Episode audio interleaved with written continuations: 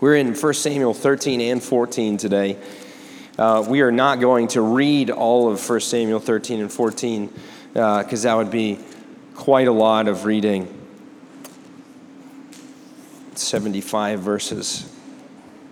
So I'm going to sort of do a combination of the two. I'm going to uh, I'm going to describe to you what's happening in these stories because um, they're multiple stories, but they belong together.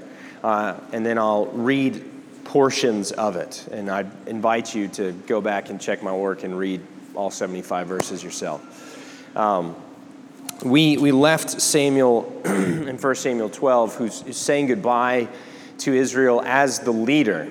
He's not dead yet, and he'll still show up in the book, but he is not the one who is leading Israel anymore. Saul now is kind of fully stepping in to his role as the king of Israel. And if you remember, they're kind of in the end of 1 Samuel 12, they're in the air is this warning about what might happen if Israel forgets who they are. And uh, they've been warned multiple times that the thing that they want, this king that's like all the other nations, is, is not going to be good for them. Actually, it's going to end up being bad for them. and we can see in 1 Samuel 13 and 14 uh, that this starts to happen. Things very quickly go downhill. Uh, it's not all bad news, it's, it's good news mixed in here. Same, uh, Saul doesn't start off as a crazy guy, he's actually relatively effective uh, at doing what they want him to do. Uh, there is here this uh, Saul is confronted with Israel's persistent problem with the Philistines. And the Philistines are these uh, Mediterranean people that have come and settled here in Canaan. And they have a superiority in tactics and numbers and most importantly technology. And that kind of gets hinted at here in these two chapters that they they have weapons that israel doesn't. And they're really there because israel didn't do what they were supposed to well before then and clear the land like they were supposed to so this is a persistent problem that they're having to deal with and saul in uh, 13 is is fighting them um, and leading them into battle as he's done previously. And here in 13, he doesn't experience success. He's not successful. and I'm going to read from uh, 1 Samuel starting 13 8, and we'll close out this chapter. He waited seven days, the time appointed by Samuel, but Samuel did not come to Gilgal, and the people were scattered from him. So Saul said, Bring the burnt offering there to me and the peace offering. And he offered the burnt offering. As soon as he'd finished offering the burnt offering, behold, Samuel came, and Saul went out to him and to meet him and greet him. Samuel said, What have you done? And Saul said, When I saw that the people were scattering from me, and that you did not come within the days appointed, and the Philistines had mustered at Michmash, I said, Now the Philistines will come down against me at Gilgal, and I have not sought the favor of the Lord. So I forced myself and offered the burnt offerings. And Samuel said to Saul, You have done foolishly. You have not kept the command of the Lord your God with which he commanded you, for then the Lord would have established your kingdom over Israel forever. But now your kingdom will not continue.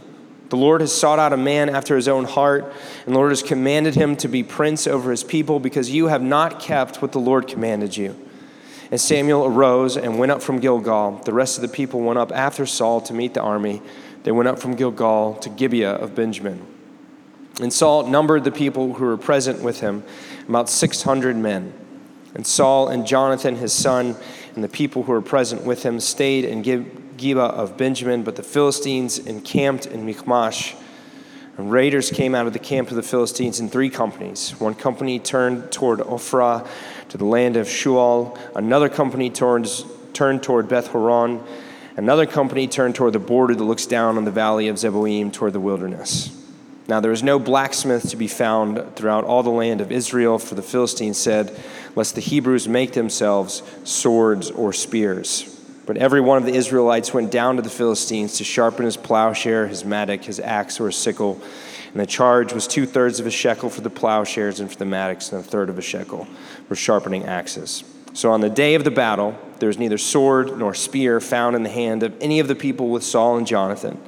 But Saul and Jonathan, his son, had them. And the garrisons of the garrison and the Philistines went out to the pass of Michmash.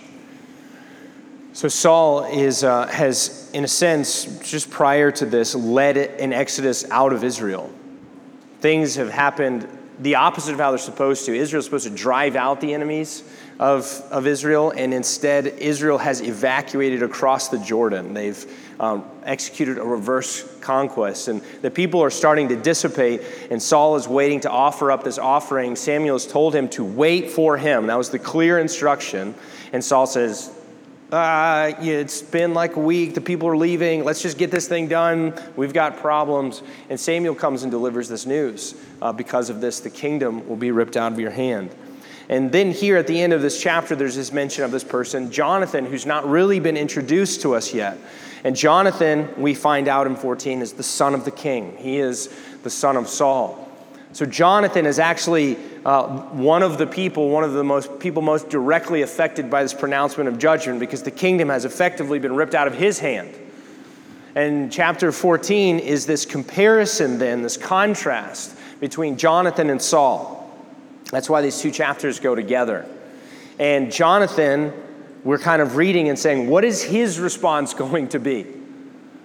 This is affecting him and his children and his children's children. And we find actually that Jonathan is a profoundly different person than his father. He's far different. Jonathan and his armor bearer go to this place, Michmash, where the Philistines are on one side of a canyon, basically, a gorge, and Israel's on the other.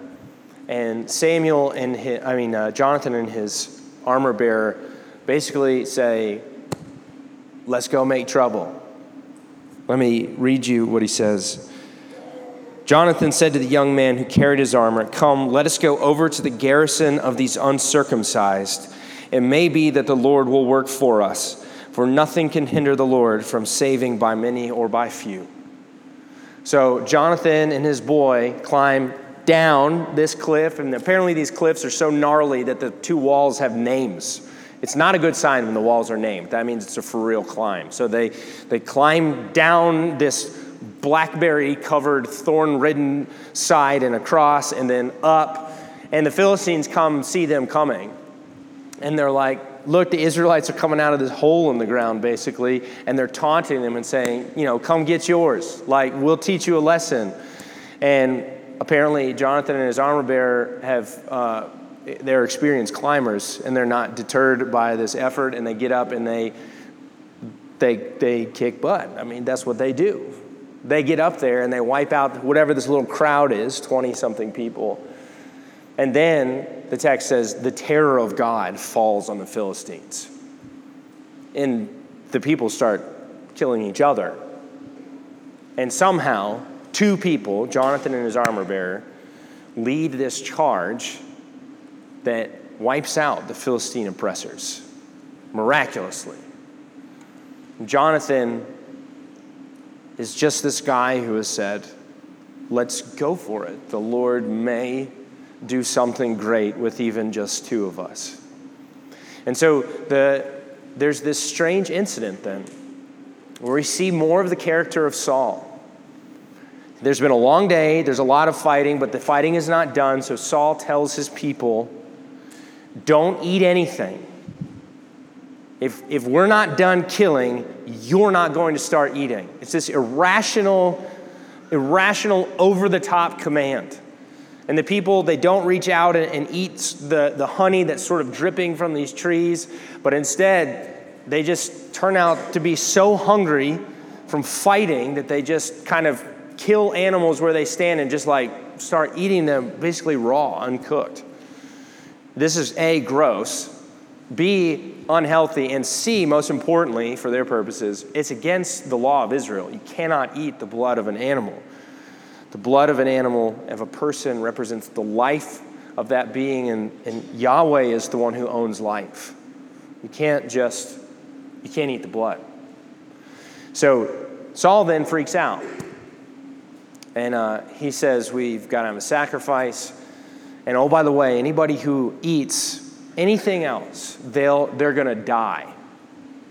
And Jonathan, his son, has not heard this command. And Jonathan, his son, dips his staff in the honey and eats it. And so then, this is our final piece that we'll read out loud. There's this sort of council to find out who has broken the command of Saul. This is 36 of chapter 14. Then Saul said, Let us go down after the Philistines by night and plunder them until the morning of light. Let us not leave a man of them. And they said, Do whatever seems good to you. But the priest said, Let us draw near to God here. Saul inquired of God, Shall I go down after the Philistines? Will you give them into the hand of Israel? But he did not answer him that day. And Saul said, Come here, all you leaders of the people, and know and see how this sin has arisen today. For as the Lord lives who saves Israel, though it be in Jonathan my son, he shall surely die. But there was not a man among all the people who answered him. Then he said to all Israel, You shall be on one side, and I and Jonathan my son will be on the other side. And the people said to Saul, Do what seems good to you. Therefore Saul said, O Lord God of Israel, why have you not answered your servant this day? If this guilt is in me or is in Jonathan my son, O Lord God Israel, give Urim.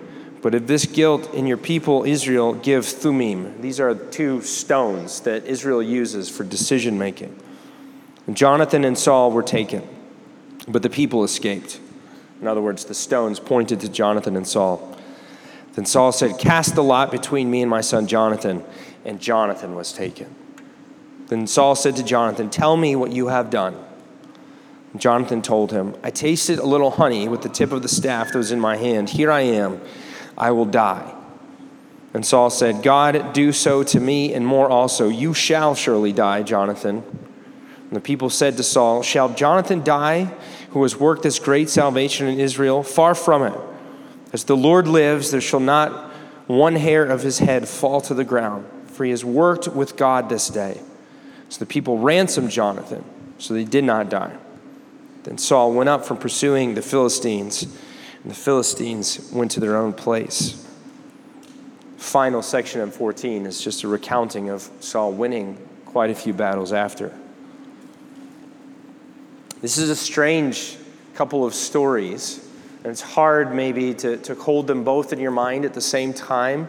But it's important that you do because the text is trying to smash these two people together and make a comparison for us. Saul acts very differently than his son. Saul is given a direct and clear command of what he should do wait here to offer up the offering.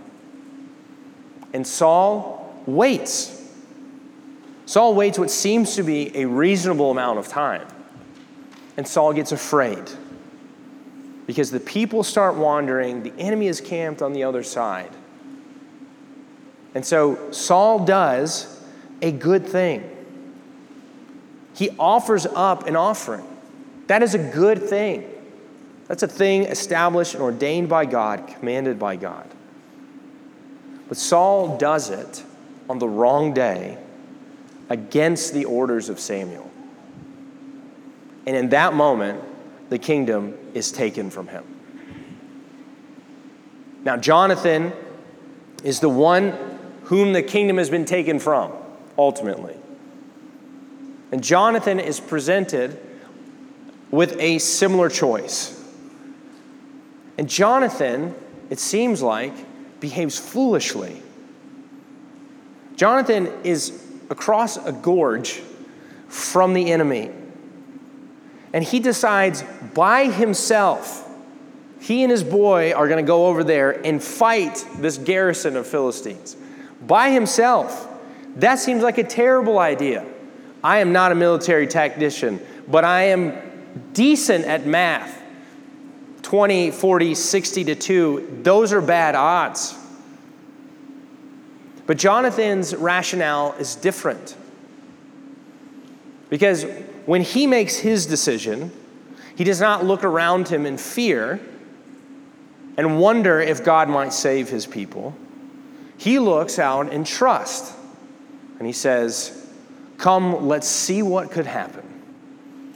God can do great things with many or with few. And this is precisely the opposite of the rationale that his father has used.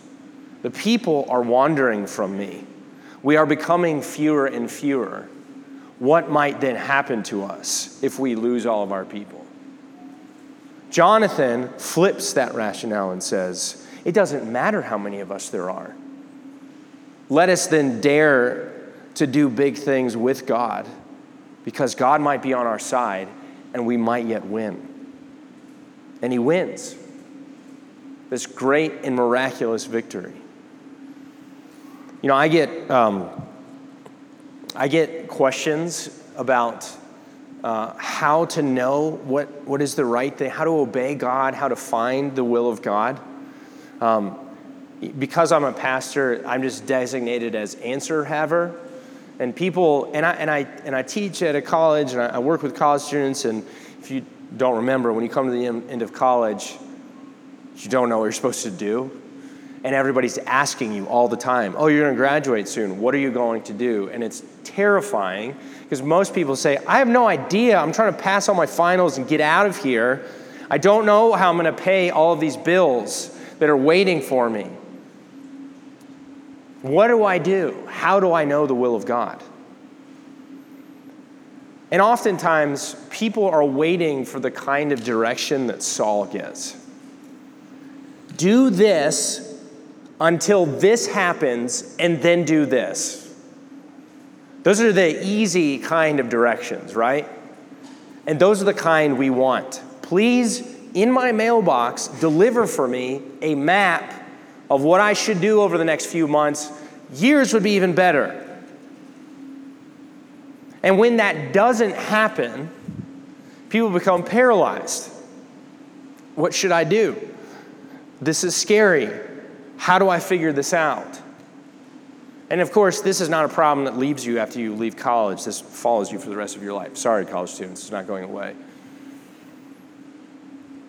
And oftentimes, what I try to encourage people to think about is the way that God deals with his people is a lot more like what we see with Jonathan than it is with Saul. Now, what happens with Saul is real, and sometimes God sends very clear direction do this or do not do this. And when God sends clear direction that way, either by His word or by wisdom from your friends around you, you should definitely pay attention to that. But a lot of times, you don't get that mailbox instruction. And what you are invited to do is the same thing that Jonathan is invited to do, which is to say, What can I do for God? Might we dare to do something today? Now, that doesn't, there's no guarantee. Jonathan is not given a word that says, if you climb this wall and attack this garrison with the two of you, definitely God will do something for you. The dude could have fallen and broken his back, could have lost. We see this same kind of mentality in the book of Daniel when Daniel's three friends are confronted and they, they confront Nebuchadnezzar. We're not going to bow down to your, to your image. And you can throw us in the fiery furnace. And our God can save us. But even if he doesn't, we still won't bow. And this sort of courage is rooted in what's behind this kind of decision making. There is either fear or there is trust.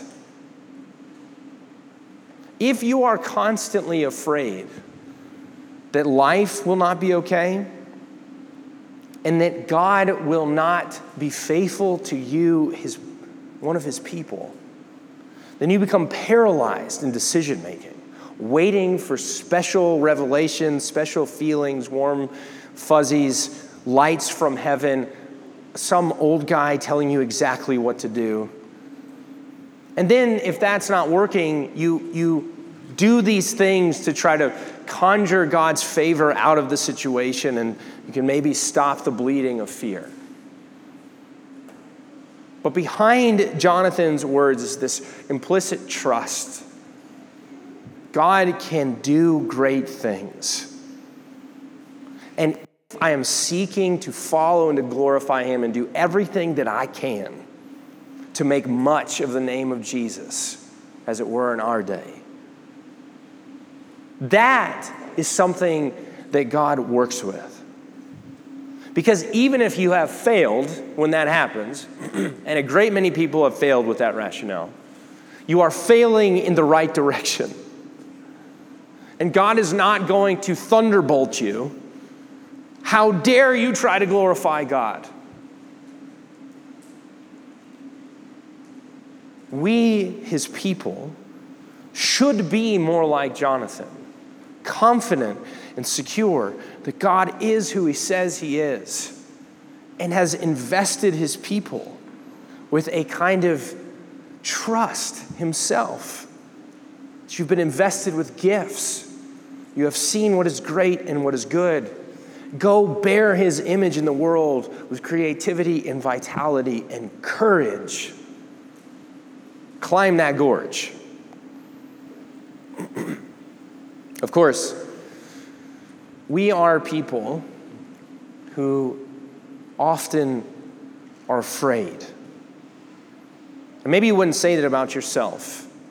Maybe you wouldn't say, I'm a naturally and often fearful person. But I think what's, what's most dangerous is the place that where we're often the most fearful. And what we are afraid of, I think, is that we are afraid that God is much like Saul. We are not so much afraid to be like Saul, we are afraid that God is like Saul. What I mean is, in this last portion of chapter 14, Saul gives this irrational command do not eat anything. And his son doesn't know it. For whatever reason, the message doesn't get out. Jonathan's busy cleaning battle stuff off of him. Nobody tells him, yo, dude, don't eat anything. Your dad is mad right now. So Jonathan is entirely innocent, and he does what seems to be an innocent and good thing. He gets a snack after kicking tail. And his dad finds out, and instead of his dad saying, maybe I went over the line here, his dad says, yeah, you're gonna have to die. You broke the command, you're going to die now. And isn't this often how we feel that God actually is? God is like, seems like quiet and, and mysterious, and He's not telling you what to do, and you feel like there's these instructions hovering out there that other people have access to, but for some reason you don't have access to. And you're just afraid that if you make the wrong choice in life, then God is waiting to say, well, doesn't matter if you knew or not, you're to die now, my friend. These are the rules. You broke them. Doesn't matter if you didn't know them. A lot of times we are afraid that God is like Saul, this irrationally angry person who is ready to throw down the hammer even on his beloved son. But in the text, we meet people all the time and we are not supposed to read in the text these people's actions and say, that's a good idea. That must be what the Bible is saying is good. Saul is not here presented as a hero. Saul's actions are not here presented as the actions of a good or wise or just person. And most importantly, it is important to root out Saul is not like God. Saul is not like God. In the story, we have the king and his son and the people.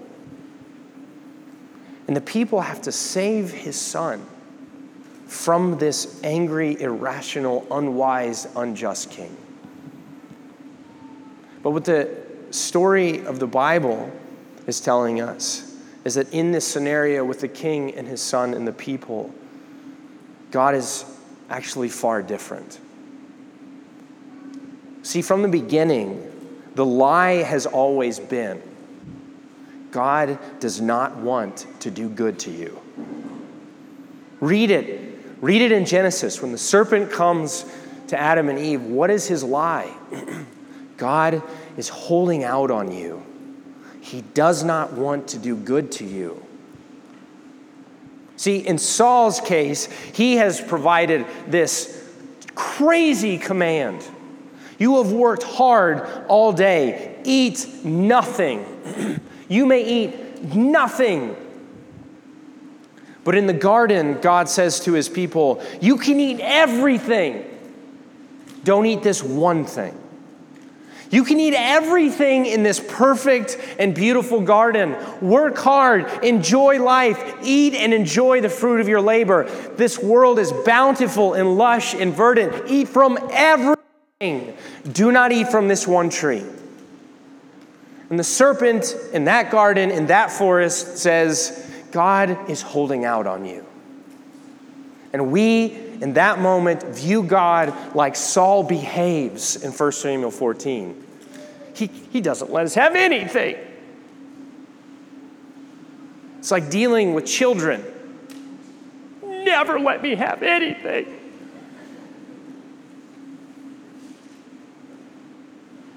What's terrifying about having children is that you're seeing what you feel on the inside, but have learned that you can't behave like on the outside.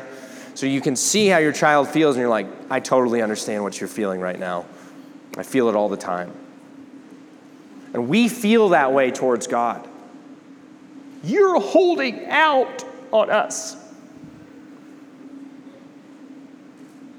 But God is standing in his forest, in his garden. He is not like Saul. He offers generosity. In 1 Samuel 14, the people know the command and they obey it. But his son does not. But in our circumstances, we, the people, we have heard the command and we have willingly broken it. If God were to gather us all together and cast lots, the stone would fall on us. We are the ones who have broken the command to not take and eat, and we have eaten. And if God was like Saul, we who are far worse than Jonathan in this story, we would die. Because we have heard the command and we have broken it. And we have not broken an irrationally heavy command. We have broken a fair and just command, and we have done it knowingly. But God is not like Saul, and Jesus is better than Jonathan. In 1 Samuel 14, the people speak up for the son, and the text says that they ransom him. They stand up and they say, You cannot let him pay this price. Though he is technically guilty of what you say he is guilty of, you cannot let him pay the price. But in the grand story of the Bible, with the king and the son and the people, the son stands up for the people because the king himself also doesn't want the people to die. Jesus interposes himself. He steps in between the stones of judgment and the people on whom they should rightly fall. And Jesus ransoms the people instead of the people ransoming the prince. And this is all done with the approval of the king. See, even in, in, the scenario of the gospel, we tend to think that the king is still sitting there aching to crush you. Oh, if I could just, oh, well, Jesus, you stopped me, but I'm going to get you next time. This time, Jesus stopped me. We paint this picture as if the Father and the Son are at odds over his people.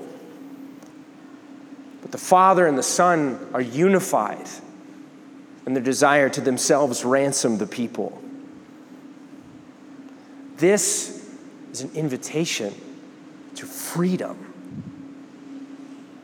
You cannot live a life of freedom like Jonathan seems to exhibit if you forever think that the king and his son are at odds over you and the, the king is waiting to crush you. The king cannot wait to drop thunderbolts on your head. The truth of the matter is that we, the people, have always gathered before God as the ones who have broken the command. We are the ones who have knowingly rebelled against the just and good king. And it has always been the story of the Bible that the king and his son were conspiring together that he would reclaim and ransom his people who have rightly won judgment. The whole story of the Bible here is that the king wants to bring his people home. Though you and I have pushed and pushed against him as if he's withholding, as if he is angry, as if we should be fearful of him. The king has again and again said, I am good and I intend to do good and I will do good to my people. And although they've treated him as if he's withholding and as if they've run off to other gods who they think can offer what he is not offering them, he has again held out his hands again and again and again, offering bounty, saying, Take and eat from everything, everything. Ultimately, stretching out his hands and presenting himself and saying, Take and eat. This is my body that is broken for you. This is my blood that is shed for you. The king is not like Saul. The king here, King Saul, he is a poor and cheap king. He is the king that Israel has clamored for. And he is the king that God intends to supersede. If you're in this room you have been or are afraid of God, either for good reason or for bad reasons.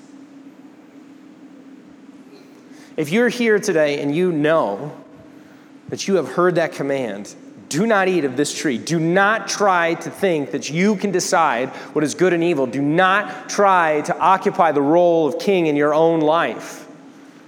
You know that if you have taken of that fruit and you have tried to be that one thing that you cannot be, you have good reason to be afraid of God because you have acted as rebel against him. And you do not rebel against the king and not face capital punishment. Treason is punishable by death anywhere and everywhere. And this morning, for the first time, you may stand here and say, I deserve to die. You are feel, fearful for a good reason, yet you need not be fearful anymore. Because God wants to ransom you and redeem you.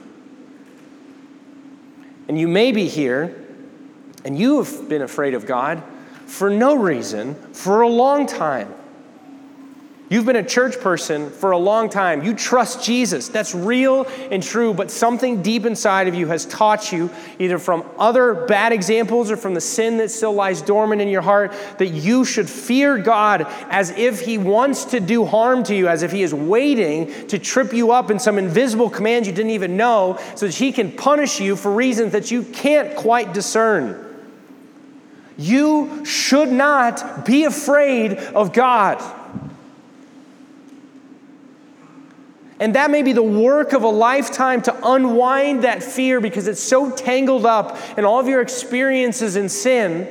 But that is why the story of Jesus is historical, invisible, and the cross is in front of you all the time. Because this is the revelation of what God is like. The king who you are afraid of wants to crush not you, but was pleased to crush his son.